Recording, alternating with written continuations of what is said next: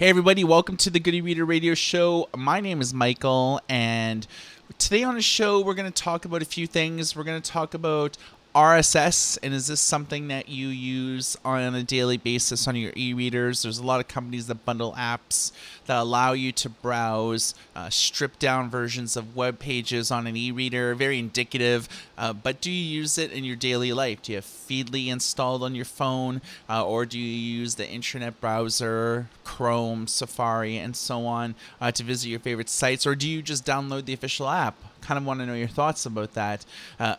Summertime, so obviously a lot of people are at the beach, at the summer cottage. Uh, they're in a lot of places where there's like water and sand and things like that. We're gonna look at the best waterproof and dustproof e-readers on the market. And the big story that we're gonna talk about today is 3G on e-readers. Uh, early on in the e-reader revolution, Barnes and Noble and Amazon both had 3G on their e-readers that allowed you to browse the web to check Facebook, to purchase e-readers outside of a Wi-Fi area. But around 2011, this started to uh, not really happen anymore, and 3G on e-readers stopped before it really got started. We're going to talk about that. First of all, let's talk about waterproof e-readers. Uh, summertime, it's um, I'm one of those people that are like I like spring and I like autumn uh, because I have a lot of blazers, I have a lot of dress shirts, and those are the sort of the two times a year where I could just like wear a blazer and a dress shirt and feel totally comfortable. During summertime, it's a little too hot, but I love chilling at the beach. I've been doing a lot of gardening this year. Um, in front of my building, there is like a lot of plots that were very underdeveloped for a number of years. There was an old stairway uh, in front of, uh, you know, overlapping this big like you know space where flowers can grow and then it, it became kind of ramshackle after a while so the building managers uh, tore it down and they were thinking about putting like bike things there and i was like well Vancouver's like one of the highest bike theft capitals of the world. People probably want to just like lock them where they're locked right now. And kind of me and somebody somebody in my building this year just went hog wild with gardening. We have like planted I planted at least like 60 flowers and she planted like wildflowers and like vegetables like uh, cucumbers and all these herbs and stuff. So the front of our building is actually looking awesome. And I've been doing a lot of gardening, and I find it's tremendously cathartic. And I've been like watering them like the garden every day, and uh, sun tanning like on the front lawn. And I haven't. I you know I live a few blocks from the beach, but I'm hardly ever there, which is kind of weird.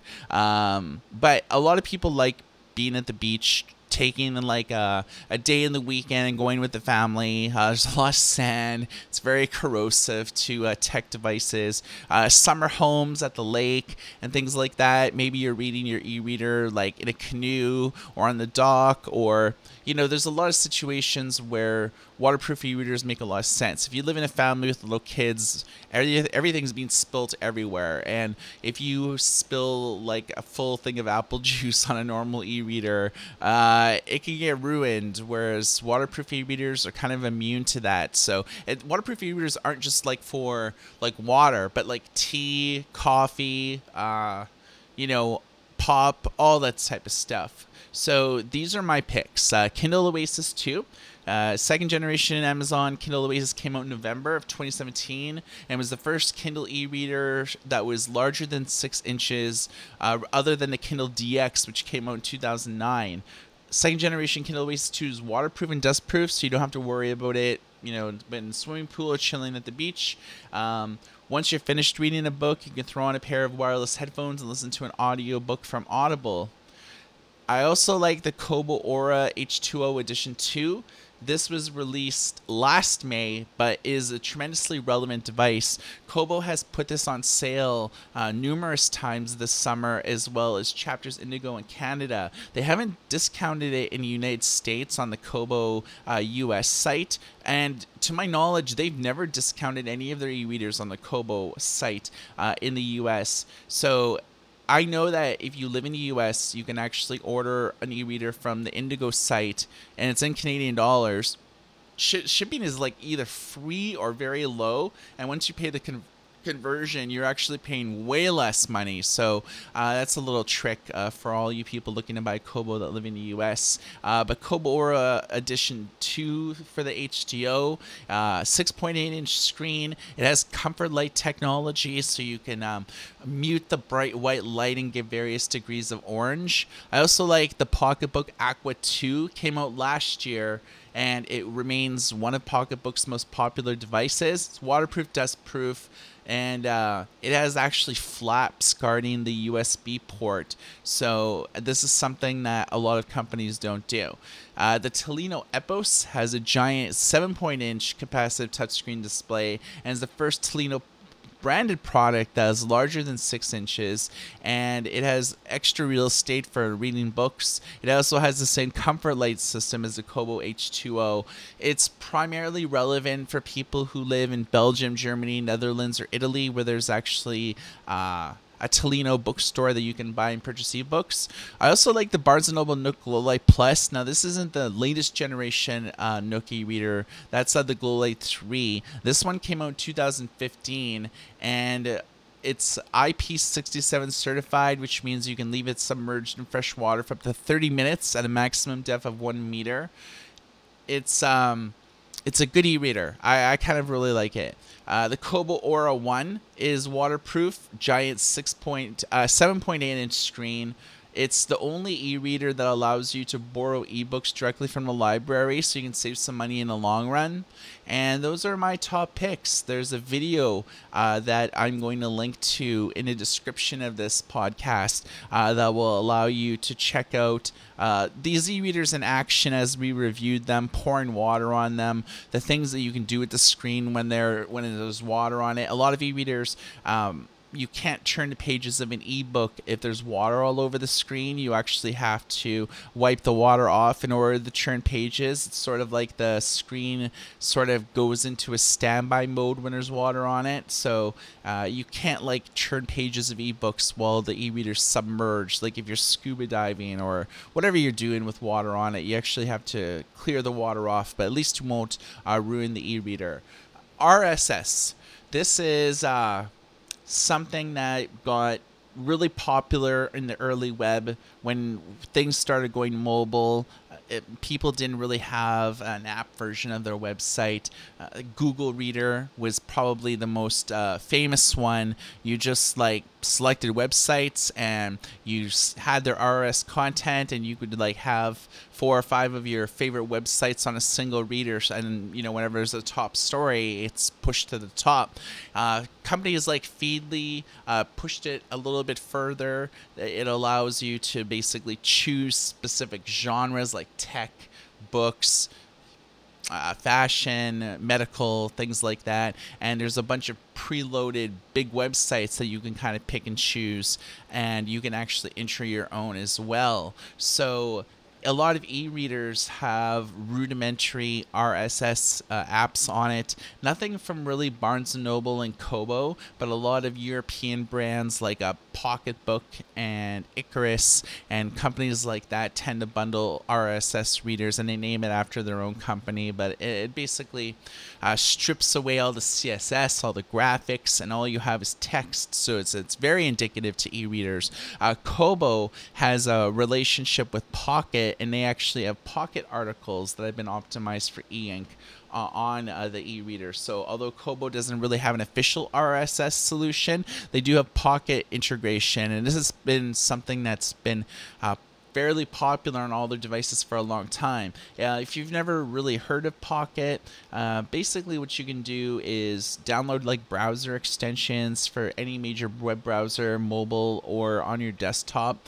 And if you see articles you like, you could uh, s- you know select them, and they're sent to your Pocket account. And then if you have the Pocket app, they're just all there. But it, like, we're talking about e-readers, of course. So uh, all the e- all the articles are just like pushed to your Pocket account on your Kobo, and this is a way that you can kind of stay abreast of like the latest news, uh, which is per- pretty cool. So as the web kind of matured, um, more companies started releasing official apps, made mobile responsive versions of like their website. Uh, they did AMP, which is accelerated mobile pages. These are uh, websites that are loaded on the Google servers, so they instantly load. It's like Facebook instant articles. So, you know, the web's kind of changed where RSS used to be popular. Now it's kind of fringe, and people are using like AMP and instant articles for the most part. Uh, this is when you're on Facebook and then you click on an article and it instantly loads, and you're sort of within the Facebook UI,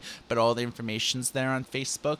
Um, AMP is, is something by Google that they released like five or six years ago uh, it allows websites to serve up stripped up versions of their site. If you've ever browsed around on your smartphone, like Googled around and stuff like that, you notice that uh, there is like featured articles at the top, like top stories. Like if you Google Amazon or Kindle or something, and then there's like art, you know, articles written by like Fortune or like the New York Times, Bloomberg, and if you click on it, they instantly load. Usually, there's a little lightning bolt associated with that too, and that means that it's an accelerated mobile page. And this is something that we've done with Good E-Reader. It was a big learning curve to get AMP working on our site, and it was partly because if you Google like big things to do with like Kobo or Kindle or you know all things Amazon, Barnes and Noble, Nook News, and things like that. Um, we were in Google News, but when you were just browsing around on Google, our website would show up, but there would really be no pictures, and it kind of caught me thinking that like, okay, I'm going to set up AMP, and then this way like featured articles are there. So if you Google Good E-Reader, you'll see our top stories and like a carousel that pictures that you can like swipe and then click on. You click on it and like it's an accelerated mobile page so it instantly loads. Pretty cool stuff. It took me a while to get my head around it because it was it was just something i had like no experience with but i'm so happy that we did it because we have like basically uh, a news app that you can download for Android. It has our podcast system and our news website. Uh, you can do day and night mode. It has like a lot of text uh, options to uh, do things like that. It actually works really great on e-readers. Um, and so it's a way to, to keep up to, to, that. We have accelerated mobile pages, which is basically just for people that are googling around on their like tablet or on their smartphone. Those are the only people that are really going to encounter it. You're not going to really encounter it like on your desktop or um, you know like your Mac and things like that, your laptop, you won't really kind of see it. Same if you have like a large screen tablet, it's not really considered a mobile device, so you usually get that desktop experience uh, with the full browsers. Um, we also have like our responsive website, so when you go to goodereader.com, like on your mobile device, you'll know you'll get our, like our responsive like website, which is basically the same theme and color scheme that we use like on the main goodereader.com website. So we have different ways that you could uh, visit visit us and different like apps that you could use and I think that that's probably one of the big reasons why RSS isn't really used as much as it, it used to be, just because of all the things I just mentioned. There's a ton of viable alternatives that are like faster and more robust. AMP in particular is almost like the next generation RSS because it has the picture of the article, but it's on Google servers, so it's like it instantly loads. So even if you're like on a 2G internet connection, uh, which is like a lot of like the sub, uh, uh, you know, African like nation, um, you know, India, uh, Bangladesh, a lot of com- uh, countries that don't really have, um, you know, stable internet and if they do it's like 2G and this is like why Facebook wants to constantly like bring the internet to the billions of people that don't have it. So it's always these moonshot ideas about blimps, about like drone, like uh, you know, um, those big drones that like fly thousands and thousands of feet.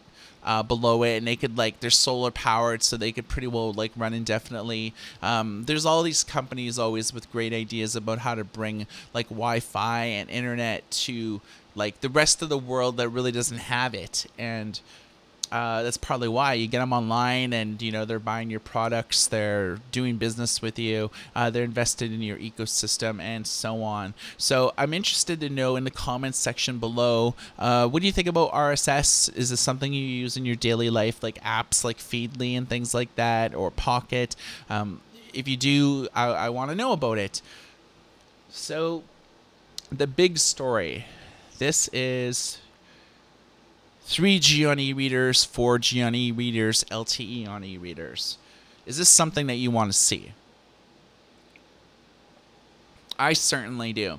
Um, so Amazon was the first company to do 3G.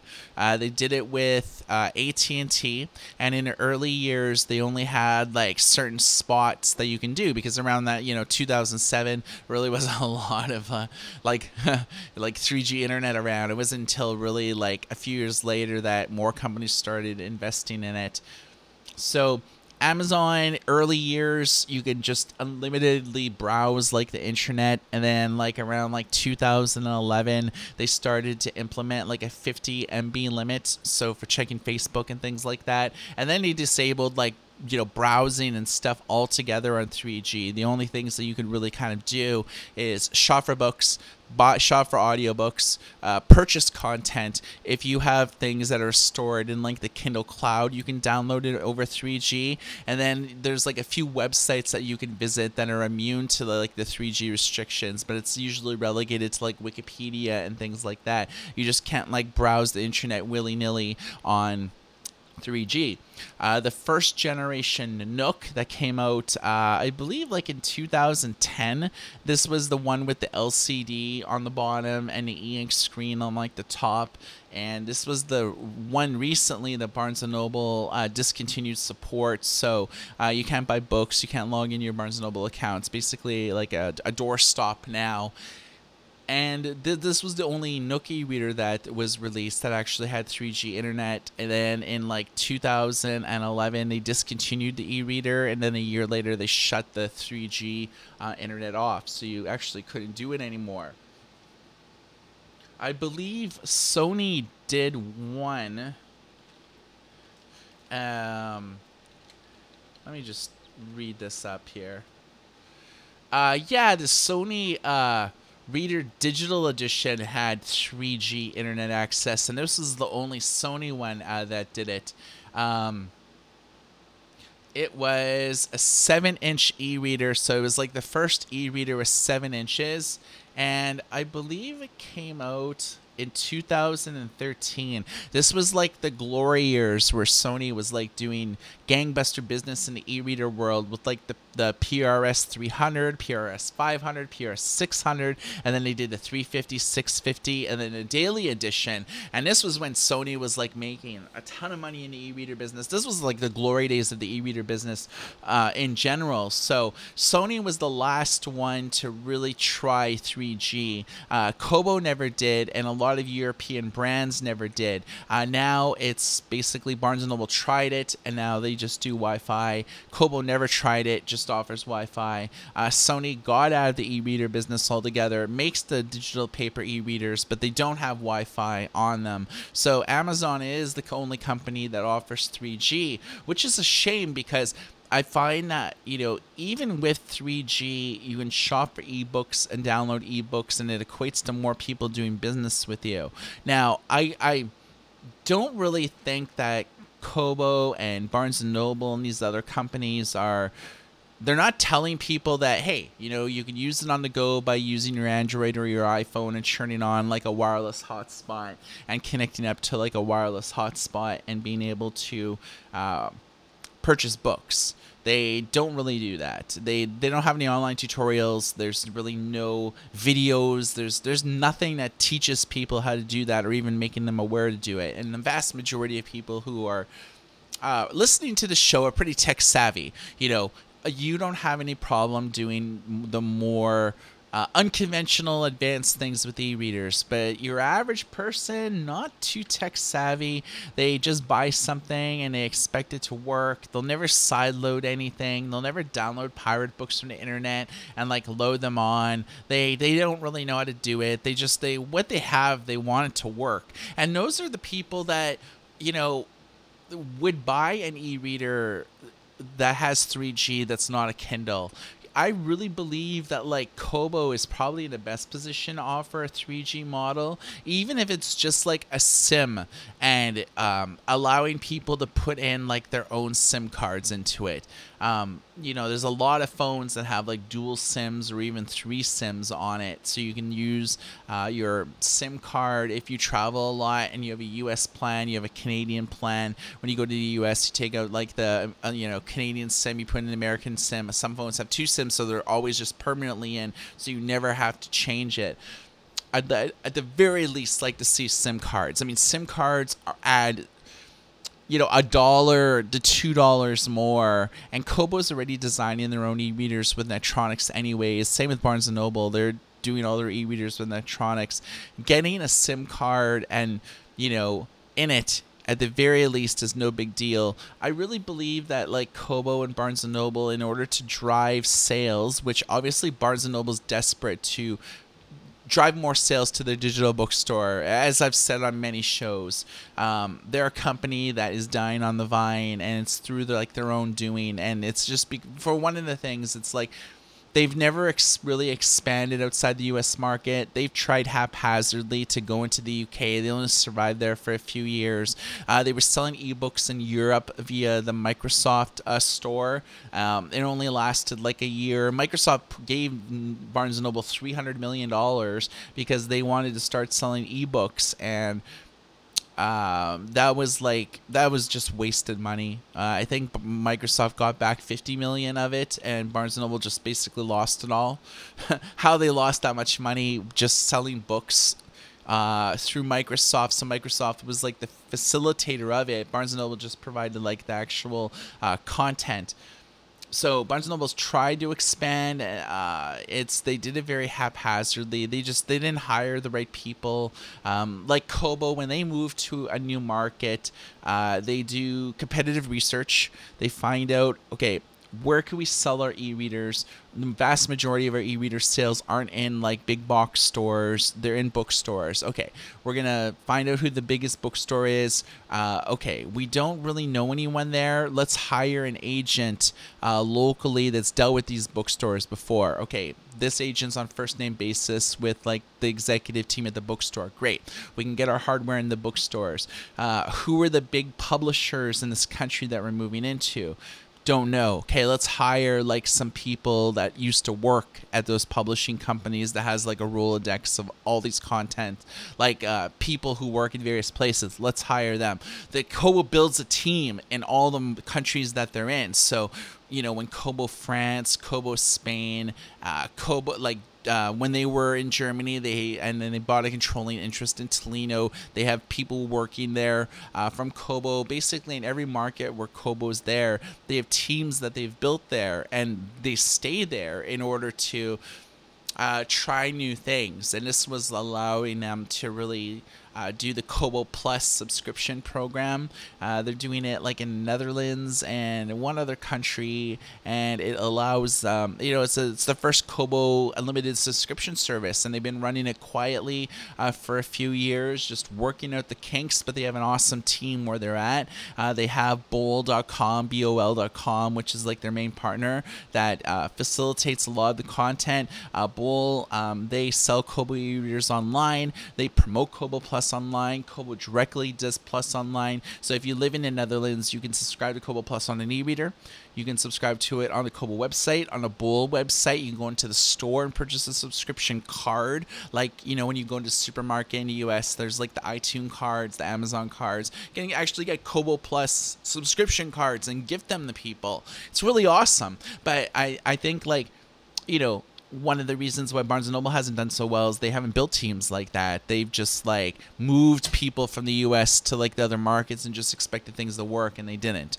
Um, so I don't know if Barnes and Noble is in a position to actually make the call to let's do like 3G internet access, at least in the states. I mean, Barnes and Noble, to their credit, only markets this to the states, and there is a lot of carriers in the states that have like, you know 3G networks. You know, they're LTE is like the standard. 5G is like the like the sort of what all the infrastructure is being built at, and so fewer and fewer people are using 3G. You allocate that some of that bandwidth to Barnes Noble. They license some of the 3G bandwidth and you know you charge people or you integrate it into like the actual charge of like the the hardware itself but to to be honest Barnes and Noble would sell more ebooks because people aren't always in Wi-Fi areas. It's it's why you buy a waterproof e-reader, like I just kind of mentioned a segment back where you could have the freedom to be at the beach. Is there Wi-Fi at the beach?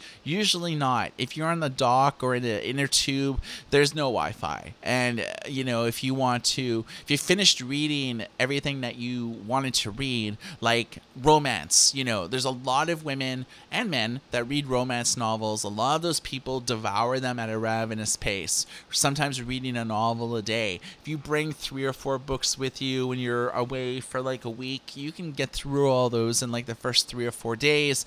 And if, what if you want to buy more content? Oh, there's no Wi-Fi. You can't buy any more content. Uh, you know, because I have a Kobo, I have a Nook, I have uh, a Pocketbook. You know, it doesn't have you know 3G internet access. So you have just basically lost like four or five book sales by not having it. And uh, I could just shudder to think how many book sales that Kobo's lost because their users live in remote areas. Uh, Canada, for example, a uh, very remote country. The like seventy percent of the, the population lives within like 300 or 400 kilometers from the U.S. border. It's like all the big cities are hugging the U.S. border, partly because it's all fresh. That's where all the lakes and stuff are. But you know, it, it's it's more temperate climate, and but if you don't live in any of those big cities, uh, which is a lot of the population, you don't really have reliable internet service, and it's like that in the states too. Like if you live in the grain, the, like the Rust Belt or the Grain Belt, or if you live like in like North and South Dakota, you know, um, Uh, there's a lot of states, Texas, there's a lot of states, Arizona, that, that are wide open. There's a lot of wide open spaces where there is no wireless internet connection. Some people living there just like it that way. But a lot of e-reader companies are missing out on a great opportunity to have 3G at least internet access so people could buy books remotely everybody could use their cell phone for the most part unless you live in or you're visiting death valley where it's just it's a, like a, a, dead zone. You know if you bring your phone out there you're not going to even get reception. Uh, there's a lot of the world like that but at the same time there's a lot of people in the world that are just getting 2g internet 3g internet and that's it. And i believe that companies that sell e-readers would make more money selling digital content, which at the end of the day, the reason why e-reader prices have really come down over the years um, is because of digital content. That's why Amazon can afford to sell their $49 Kindle 7 tablet, or why you can get the Kindle Basic on sale for $39, or the Paperwhite constantly discounted to $89, $79, $69, regular price 119 They can do that because if you're buying that device, the only place where you can buy ebooks is through Amazon. So Amazon starts bundling all their services on all their devices, e.g., Goodreads and, and things like that. Um, so you could be more invested in their ecosystem and uh, Amazon is the number one e-reader company because they're the only ones that really offer 3G as an alternative to purchase, and there's a lot of people that pay that premium, like ninety dollar extra, to buy an e-reader with uh, 3G. And I believe if Kobo were to do the same thing, like have like a base Wi-Fi model, charge like 50 or 60 or 70 dollars extra with a 3G, and the reason why I, I'm promoting this is because there's no monthly costs. Like on your phone with, with data or with voice, you're paying monthly costs. You don't pay anything monthly with Amazon for their 3G internet access. Uh, whether you're a Prime member or not a Prime member, it's like you're spending that extra money and getting like access to buying books and downloading books. That's basically how it is and you're not really using much data. I'm pretty sure that Barnes & Noble and Kobo and other e-reader companies could really kind of figure that out.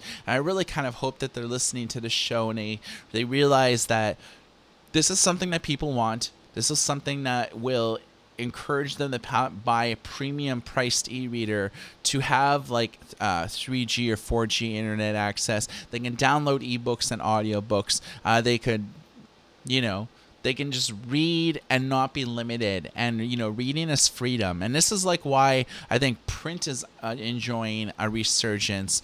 You've read countless things on good e-reader about it how you know print even in 2018 and like the first six months of 2018 it's like up between 2 and 5 percent uh, for for a lot of different genres. But uh, all in all it's up like it's up multiple percentage points. And it's because people kind of realize that when you have a book you don't have any limitations.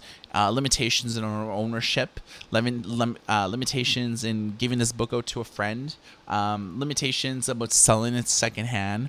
When you buy an ebook, you don't actually own it. You're licensing it from the company that you are and buried in the terms of service. They could turn your account off at any time, losing access to all these purchases uh, you could be doing business with a bookstore that's going out of business and suddenly the 100 books you bought from them no longer to be accessed. It's hard to trust ebooks and um, it's that trust factor.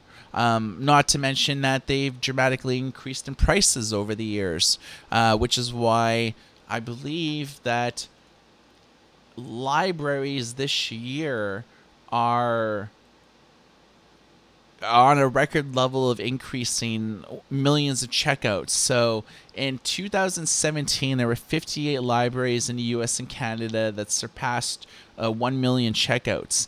This year, 66 libraries are on pace, and there's a re- records being braced. There's uh, seven on, on pace for 4 million loans, and two on pace for 5 million loans most libraries around the world are seeing an 11% increase uh, in loans uh, for people borrowing both ebooks and audiobooks. And so that's the, one of the main beneficiaries is libraries that are people are saying, you know, ebooks and digital content's pretty expensive. I'll borrow them from the library. Hey, can my e-reader borrow books from the library? Well, the answer is no. If you live in the states, you can actually borrow ebooks from Overdrive and send them to your Kindle, but it doesn't work outside the U.S. If you have the Kobo Aura One or the Kobo Aura One limited edition e-reader, that's the only other e-reader uh, in the world that allows you to buy to borrow, browse, check out, and read directly on your Kobo. Why hasn't Kobo ever done that with any of their other devices since the Kobo Aura 1? My mind is truly boggled. Maybe it's because they want people to pay like the you know the the the, the cost of the Aura one, I think it's like two ninety nine or a little like above three hundred. Maybe it's they want people to buy their premium e-reader, but it's already two years old. It's time for a firmware update for all of their e-readers to get, give overdrive functionality. Uh, it's it's time, folks. So I want to know in the comments section, what do you think that if say Barnes and Noble implemented a 3G internet access in the states and Kobo didn't, would you switch to Barnes and Noble because they allow you to buy books anywhere, or would you continue to use your Kobo with Wi-Fi? You know, situations like that, um, conundrums. I want to know what you guys think about that, and you can drop it in the comments section if you're listening to this radio show on Stitcher, TuneIn, Apple Podcasts, Google Podcasts, Spotify, and a myriad of other apps uh, you can drop a comment on our website, goodereader.com slash blog. Uh, usually our this radio show is on the front page. If you're listening to it, maybe not, uh, you know, the day after that we've recorded it, uh, you can click at the top a navigation bar media and then uh, Good e-Reader Radio and then check out our archives. We have hundreds of shows that we've done over the years and we've redoubled our efforts to uh, produce more uh, content on a weekly basis. So we're trying to aim for three episodes a week, uh, talk about things that we don't normally write about on the website, dive deeper into issues. Um, we're going to have some get upcoming guests, some staff writers, some people in the industry coming up. I uh, can't really mention them right now because I'm just slowly starting to. Um, you know, search for guests and things like that. Uh, if you have any questions as well on this radio show, you can uh, drop a comment, and the next show we'll actually answer them. We might do some sort of like system where you could request questions and things like this. But for now, on the latest show, if there's a question you want us to answer or an issue that we, you want us to dive deeper into, you can comment on uh, the Disqus you know platform and whatnot, or comment on Facebook, or even tweet us at Good E-Reader on Twitter and send us a DM. Uh, we can answer your questions on last and next show. So uh, thanks for listening, everyone. My name is Michael, and you've been listening to the Good E-Reader Radio Show. And have a nice day.